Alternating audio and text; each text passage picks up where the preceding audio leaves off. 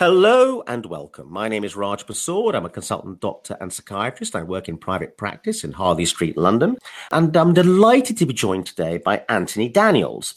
Anthony is a consultant psychiatrist. He's retired now, but his last posting was working at the West Midlands Poisons Unit in Birmingham. And he's published with his co-author, Alistair Vale, a fascinating paper in the Journal of the Royal Society of Medicine. And the title of the paper is Did Sir Winston Churchill Suffer from the Black Dog? And essentially, these two authors are raising a really interesting question that it's kind of taken for granted that Winston Churchill suffered from depression to the extent that he even had a nickname for it called the Black Dog. But is it actually true? And I think there's a rather surprising answer as to whether it's true or not at the end of the paper. But let's start, Anthony, by asking you where the idea first comes from that Sir Winston Churchill suffered from serious depression. And you kind of lay the blame partly at the door of a very famous media psychiatrist of the day, Anthony Storr, who was kind of, I think, the equivalent of Anthony Clare of his day. But tell us a bit about his story and what he said about Churchill. Well, I first of all, let me say that I don't blame him. A man can't be blamed for the consequences of what he wrote. But certainly he originated, I think, in popular imagination that Churchill had severe depression. And he was a very beguiling writer. He was a very beguiling speaker. He was a very cultivated man. And his original essay, which I think was first published in 1969 and republished in 1980, really went more or less unopposed at the time. And it's a very beguiling essay that he wrote, and actually superficially quite persuasive. And he refers to Churchill talking about the Black Dog. So what was the Black Dog? Well, that is, of course, a matter of dispute. According to some people, the black dog was an expression used by nannies quite often for when a child had a bad mood, was in a bad mood. And the nanny would say, the upper class nanny, or the nanny of the upper class, would say, well, you've got the black dog today. So it doesn't necessarily mean persistent and prolonged depression or any other mood. So, in fact, it was an upper middle class saying amongst nannies, referring to people being a bit grumpy, actually. It wasn't actually a term that indicated you were clinically depressed.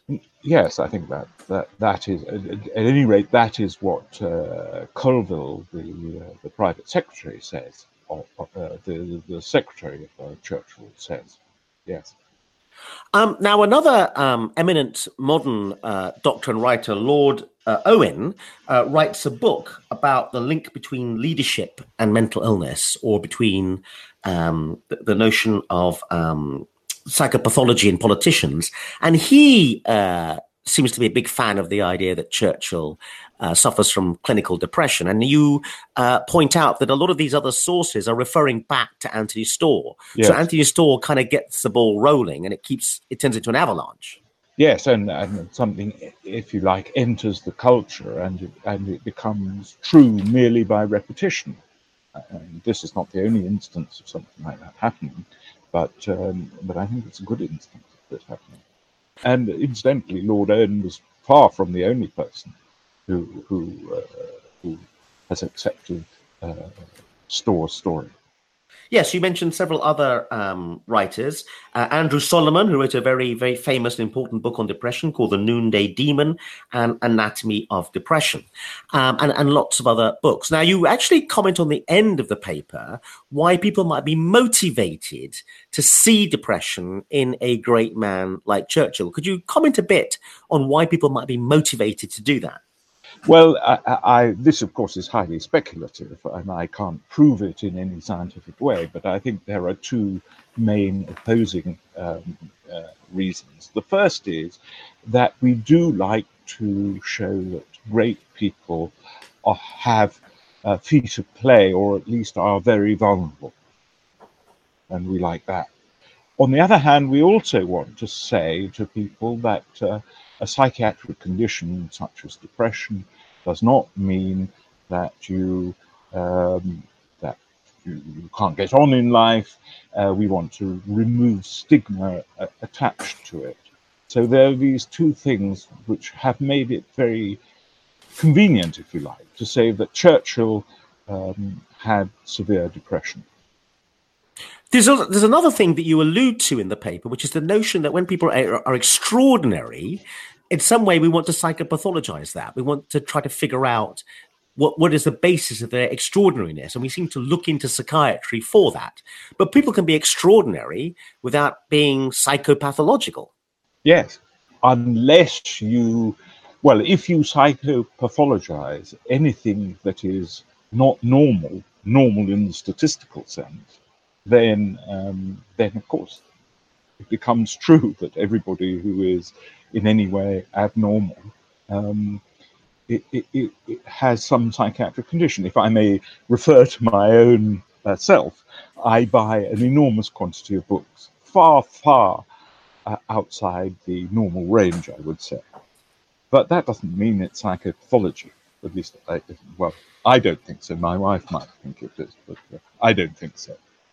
So, we do have a tendency to psychopathologize what is abnormal in the statistical sense. And of course, Churchill's life was extraordinary. It was a very, very extraordinary life. And that takes us to an essential question, which is if you're going to try to figure out whether someone has a diagnosis, you get into almost a philosophical question, which is the essence of that diagnosis. What is it that you have to have in order to qualify for the diagnosis? And how do people fall into the category or not fall into the category? And of course, there's a lot of debate within psychiatry around that precise point.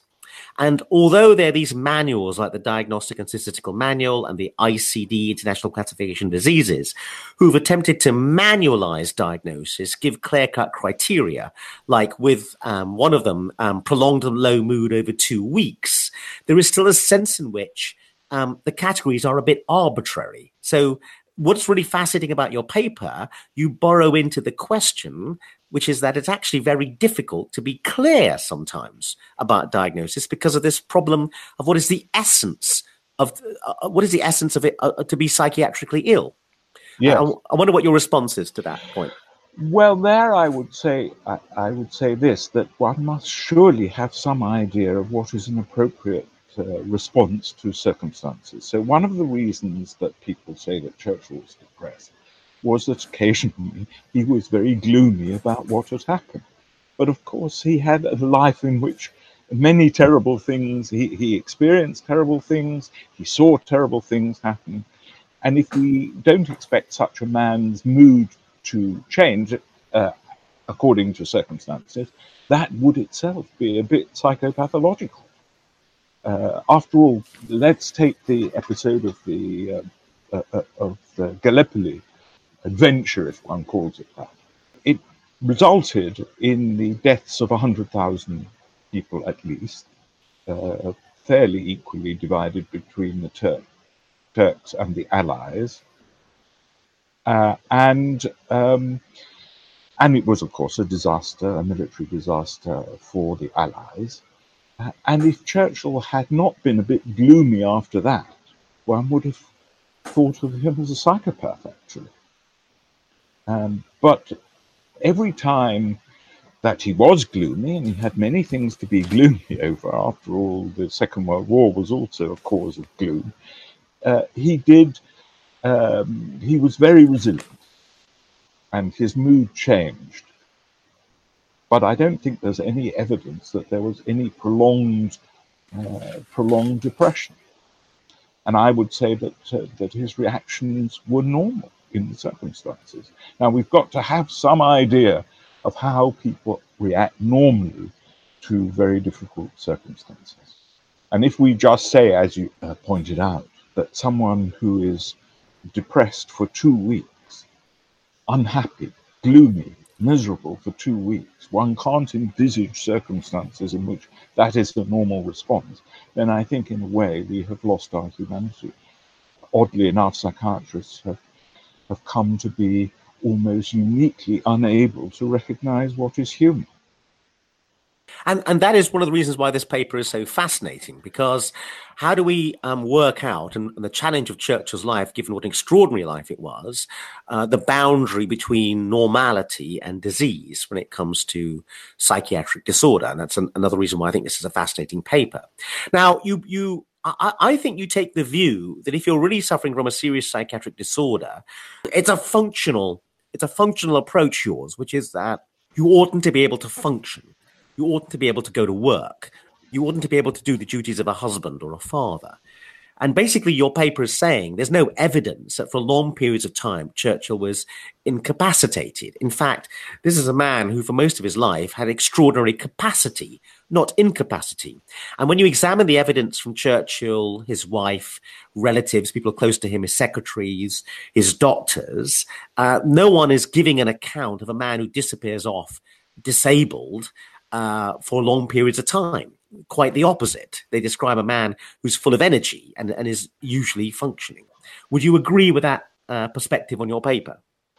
I agree that we do, but this is all within a background of no real account of his mental state. And oddly enough, no doctor ever described his mental state. So what I would say is that prima facie, there's no evidence of depression because he did function. If you were able to show by means of an account of his mental state, such as any psychiatrist would try to elucidate, that he was in fact depressed, then I might change my mind, or we might change our mind. But in the absence of any such account of his mental state, which indicates depression of any severity, I would say that the fact that he was able to function at such a high level would be against a diagnosis of serious depression.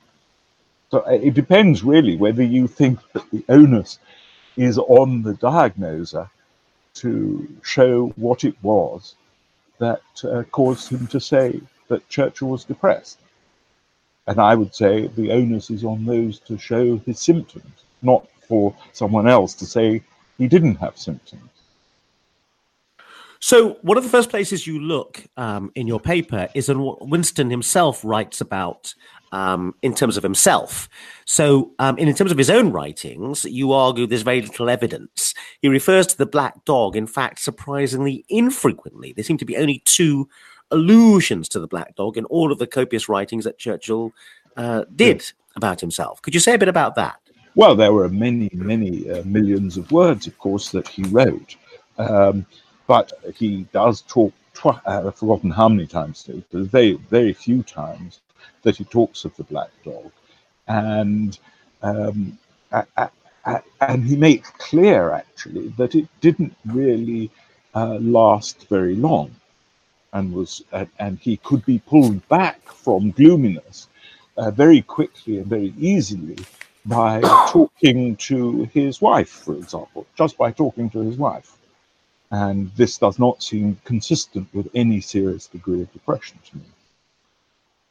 Now, what about evidence from his own family? You marshal some of that evidence. Again, the evidence is thin that they regarded him as suffering from prolonged periods of depression.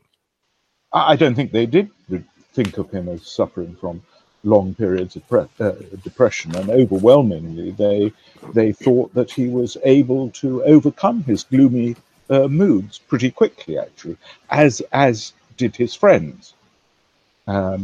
So unless one expects people to be completely flat in their mood, have the same mood the whole of their lives, I don't think one can diagnose depression in Churchill. Now let's turn to a major tranche of the evidence, which is Lord Moran. Lord Moran was Churchill's doctor, his personal doctor, I think, and accompanied him on many of his trips abroad.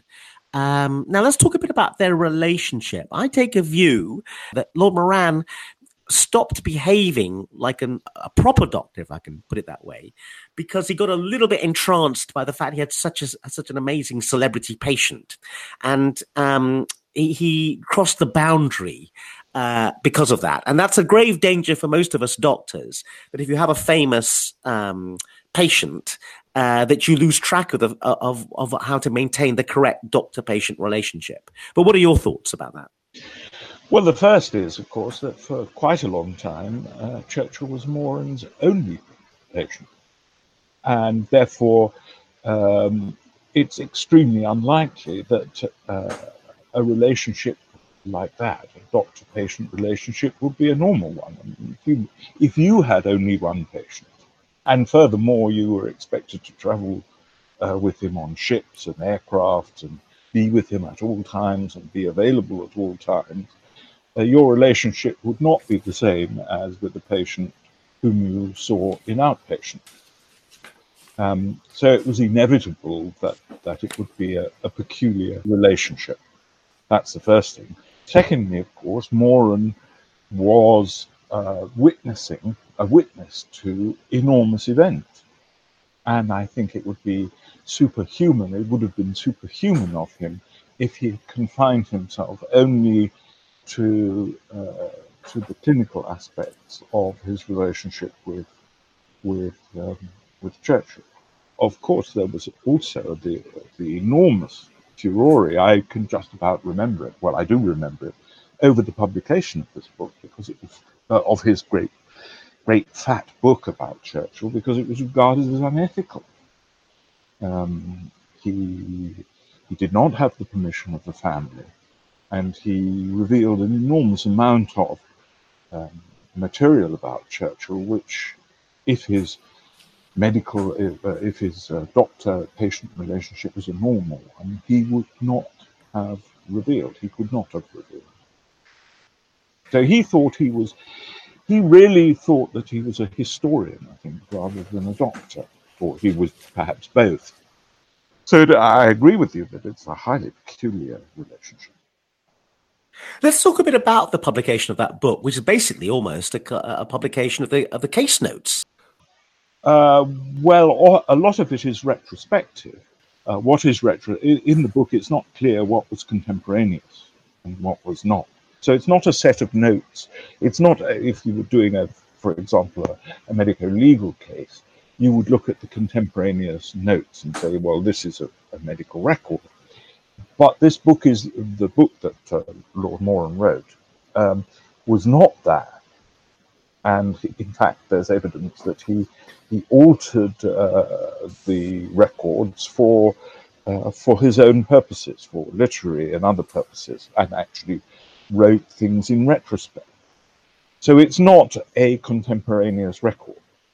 It's not like looking in someone's hospital notes. One of the things that's very interesting is his prescribing to Churchill before major speeches of amphetamines. And this seemed to clear up what Churchill referred to as a kind of muzzy feeling in his head. Now, this is the bit that I think we come closest to the possibility of depression, because amphetamine, if I got this right, was a treatment for depression sometimes back then, before antidepressants arose. It's not a very good treatment because it can be an addictive drug. But what are your thoughts about this prescribing? Well, the first thing is that it was prescribed only, I think, in the 1950s. For early 1950s. So it wouldn't really affect the diagnosis of what Churchill was like before then. But in fact, of course, by then Churchill was in a declining physical state and he needed perking up. And in the circumstances, I don't think it was a terribly wrong thing for Moran to have done. He didn't prescribe, as far as I am aware, in such a way that Churchill became addicted. So it actually worked. Now, we wouldn't do it today, but then we are very closely regulated today as to what we would do. But from the point of view of flexibility, I think what Moran did was not terribly wrong as far as that is concerned. But I don't think the prescription of amphetamine can be said to be evidence that Churchill was depressed. After all, in 1953, when he was first prescribed it, he was already quite an old man. But what I think is interesting is that today, one of the ways, in a way, slightly circular, that doctors make the diagnosis of depression is giving someone an antidepressant, and if they cheer up, then they were depressed. And if you give an antidepressant to a normal person, inverted commas around the word normal, it's not supposed to have any effect. And if I recall correctly, amphetamines were used in that kind of diagnostic way. If you cheered up dramatically on amphetamines back in the 50s, it was a way of making the diagnosis. And what I'm saying is that it helped Churchill give his speech, but Churchill didn't come back to Lord Moran and said, listen, this drug's amazing. It's had a profound effect on my mood, and maybe I could take some more of it. It was the fact that that didn't happen that I think lends weight to the idea that Churchill really wasn't suffering from depression. Yes, the other thing, of course, is that Lord Moran was never worried about his depression. He didn't actually suggest that he should see a psychiatrist, nor did he prescribe anything for him. Not that there was very much, but I'm sure doctors in those days did prescribe things for people who were depressed. He used amphetamine simply as a kind of prop toward them, a method of increasing Churchill's declining energy levels. Which, and it's understandable that his energy levels had declined by that age, but certainly Moran in his book never, of course, describes the mental state of Churchill in any useful way. But he never appeared to be worried about his depression, and of course Churchill was anxious during the war and at other times, but. Again, what would one say of a prime minister with bombs falling all over the place who wasn't anxious? Now, one of the things that Lord Moran does, and I think Anthony Storr does it much more, is try to psychoanalyze Churchill and come up with a theory going back to his childhood to explain his psychopathology. And Anthony Storr, I think, does this more, according to your paper, than we think that Lord Moran does it, but both do indulge in it a bit. But let's go back to Storr's psychoanalytic theory, which is about the idea that Churchill was seen as a failure by his father, Lord Randolph Churchill, and was constantly spending the rest of his life trying to compensate for this sense of inferiority engendered by his father. Yes, well, I mean, it sounds a plausible theory. I mean, it's intrinsically not absurd or anything like that. But it's very difficult to know how many people in Churchill's situation would have become depressed. I think, in any case, to argue from the etiology to the diagnosis is wrong. You have to establish the diagnosis first, not say, well, he had the factors that would explain the diagnosis, and therefore he had the diagnosis. You have to establish first that he was depressed. It's no good arguing that he was depressed because he had that background, if in fact he was never depressed. So let's come to evidence from Violet Bonham Carter. Who was Violet Bonham Carter? And why is her evidence important? Well, she was the daughter of the Prime Minister, Asquith, who was very close to Churchill. Both Asquith and Violet Bonham Carter were close to Churchill. And she observed him very from very close up to 1916. And this was a period where his diagnosis of depression was supposed to have been established, and she never saw anything, at least in the book that she wrote. She doesn't say that Churchill was depressed in any way. Now there are two things you could say about that. She might have been trying to protect his reputation, And of course, her memory might have been fallible, because she was writing 50 years later. But still, one can only use the evidence that one has. And she did know him very well. And she does, in her memoir, recount anecdotes which are against the idea that Churchill had prolonged low mood. So that, for example, he was gloomy after Gallipoli. His career, he thought, might be at an end. His career as a public figure might be at an end. He didn't know, of course, what was going to happen in the future. But he thought his career was at an end. He was disgraced. He was sent out to France, or he went out to France as the commanding officer of a battalion, which he did extremely well. And the fact is that he was very resilient. In the evening, he said that he was finished, and in the morning he was ready to go again. This is not a picture of depression. Okay, what about some other people? Evidence from Sir John Colville. Who was Sir John Colville? He was the secretary of Churchill, and he observed him very closely, and he never saw him really depressed for any length of time either. Of course, he saw he had moods. That would be true of all of us. So he never. There's nothing in what Colville says that would suggest that Churchill was depressed for any length of time. What about other doctors besides Lord Moran? You referred to two other doctors. Yes, Lord Brain, for example, made notes about him, much more clinical notes than Lord Moran. And he doesn't talk about depression, except insofar as he says that he had melancholia, but I think he meant he was melancholic, rather than that he had melancholia in the sense of deep depression. And he saw, I think he saw Churchill 20 times, in fact, and never remarked on depression.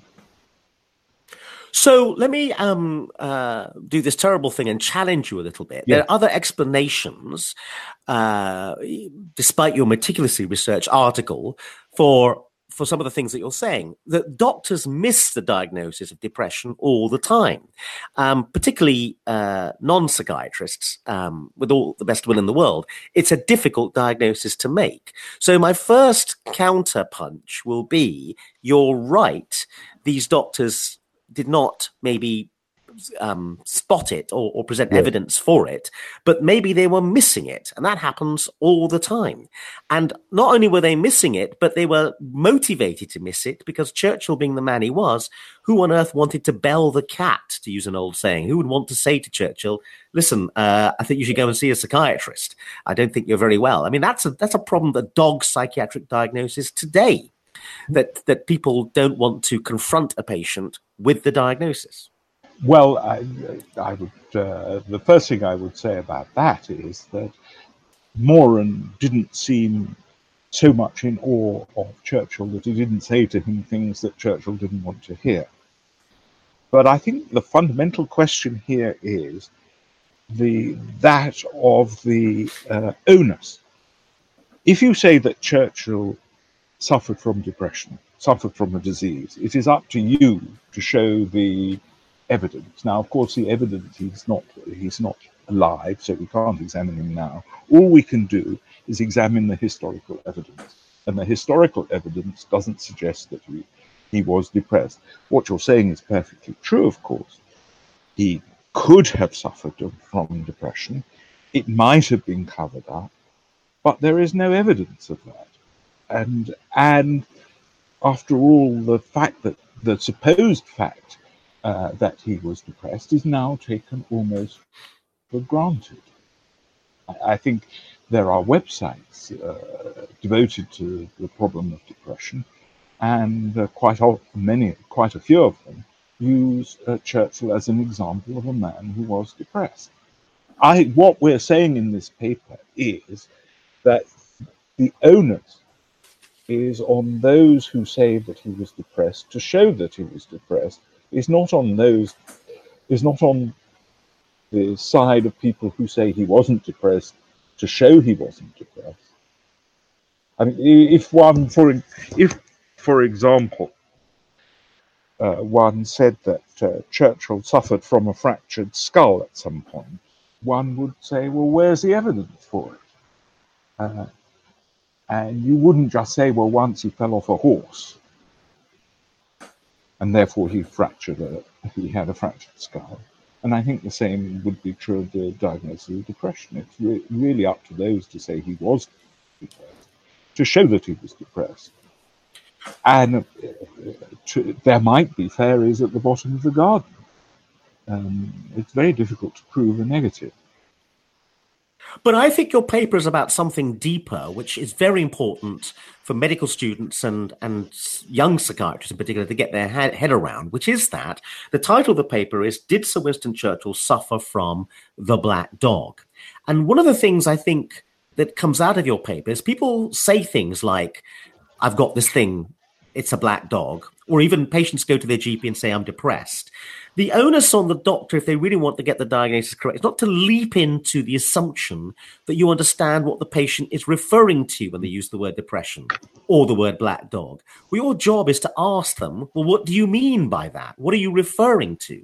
And to burrow into their account of their experience a bit more. And I was trained in a tradition at the Maudsley Hospital that emphasized this point. You make no assumptions about what people mean when they refer to their mental states, and you burrow into it to get at what they mean. But increasingly in today, when most psychiatric diagnoses are made by GPs, you only have 10 minutes with the patient, a diagnosis is done in a very slapdash manner because people use words like I'm anxious or I'm depressed, and everyone just assumes that means they've ticked the box and they've got the illness. What are your thoughts? Well, I agree entirely. I mean, actually, there's a very interesting phenomenon, and that is the disappearance of the word unhappiness from the English language. How many patients come and say, I'm unhappy? And this is a very significant social phenomenon, because what it means is that unhappiness is now experienced or expected to be an illness. And I think to some extent psychiatrists have brought this on themselves, and they treat unhappiness as if it is in itself abnormal or illness. And you're quite right, we very quickly assume that someone is depressed who says he's depressed. And part of it, of course, is that we are afraid of missing a real depression which would respond to our treatment. We are much more pleased about one person who we could have missed but didn't miss than we are about 99 people who are, for example, given antidepressants unnecessarily. And all the doctors who saw Sir Winston Churchill didn't delve very deeply into the question of depression. That's all perfectly true.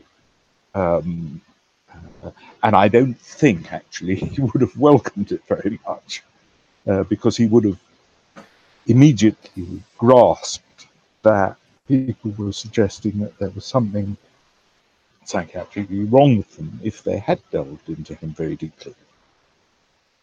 And it's interesting, one of the interesting things, he wrote a little book, or originally I think it was an article, but he wrote a little book about his hobby of painting. And he was a good amateur painter. His paintings now sell for enormous sums of money, but I think mainly because they're by him rather than because of their intrinsic artistic merit. And he was much better than average, but still he was not a great painter. But he said of his painting that it was a way of restoring his equilibrium, his mental equilibrium. And actually his insight into the psychology of painting, that it was an activity completely different from all his other mental activity, but which nevertheless employed a large part of the mental faculties, important mental faculties, and that this was extremely important to him. Well, this seems to me to be a rather acute observation on his part.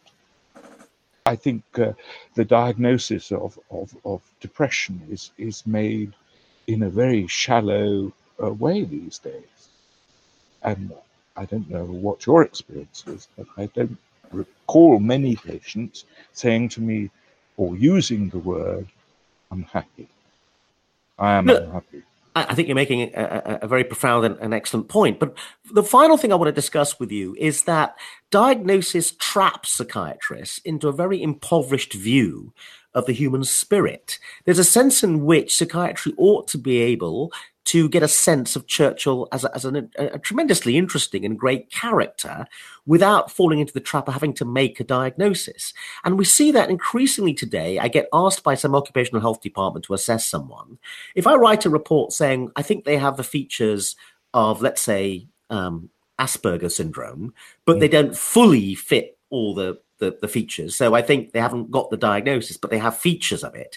If I'm trying to feel out a way of describing someone, but I don't actually arrive at a formal diagnosis, occupational health departments and insurance companies and so on get very annoyed. As far as they're concerned, you either have it or you don't have it. And that's what they see psychiatrists there to do. If you try to say, well, this is what the person is like, you try to capture them, if you don't hit them with to make them force them into a diagnosis, you're not doing your job. And there's a grave danger psychiatry ends up being this process of just categorizing people. I mean, the psychoanalysts, for all their failings, were endeavoring to do that. They were trying to capture what it was like for that person to be that person. And we've lost that a bit. What do you think? Well, I agree with you. I think the DSM actually is largely responsible for what we get now is a kind of checklist psychiatry. You have a certain number of symptoms, and therefore you fit into a category, and therefore the treatment is this or that. When you actually add up, as I did when the DSM-5 came out, I added up all the prevalences given, and really I came to the conclusion that almost everyone must have a psychiatric diagnosis, because actually you can get up to 35% of the population have personality disorders if you add up the prevalences of the personality disorders, and that's just the personality disorders. And so I think there's a kind of dehumanization, if you like, of psychiatry, which and it's become extremely mechanistic. And part of the reason for that is that in the United States, you only get reimbursed if you have a diagnosis according to DSM-5. And in this country, in our civil litigation system, you only get compensation for any psychiatric or psychological damage if you have a diagnosis. And therefore the tendency is to fit people into the Procrustean bed of contemporary psychiatric diagnosis. So I agree very much with what you're saying. And ultimately, one of the big take-home messages from your paper, which is something I think at the heart of all good psychiatry, is be cautious about diagnosis. Patients come and tell me they were diagnosed with this, that, or the other, and I just don't take it for granted. I ask them lots of questions just to make sure that I agree with that diagnosis. But increasingly, in the mechanization of the hectic pace of the health service, people arrive and say, well, 5 years ago, I was diagnosed with this thing, and everyone just assumes that diagnosis was correct. When it may not be. And so this notion of being cautious and re-examining diagnoses is extremely important in my view. And I think your paper establishes that point beautifully, but with the example of Churchill and this folklore myth that he had depression. I think it's especially important in circumstances, cultural circumstances, in which people use psychiatric terminology. I use the example of depression. Everyone talks of depression now. So it's entered the common vocabulary. And if we just accept people as depressed who say they're depressed, then I'm afraid I think psychiatry has lost its way. Well, Anthony Daniels, it's been delightful talking to you. The name of the paper again is Did Sir Winston Churchill Suffer from the Black Dog? It's published in the Journal of the Royal Society of Medicine. The authors of the paper are Anthony Daniels and Alistair Vale.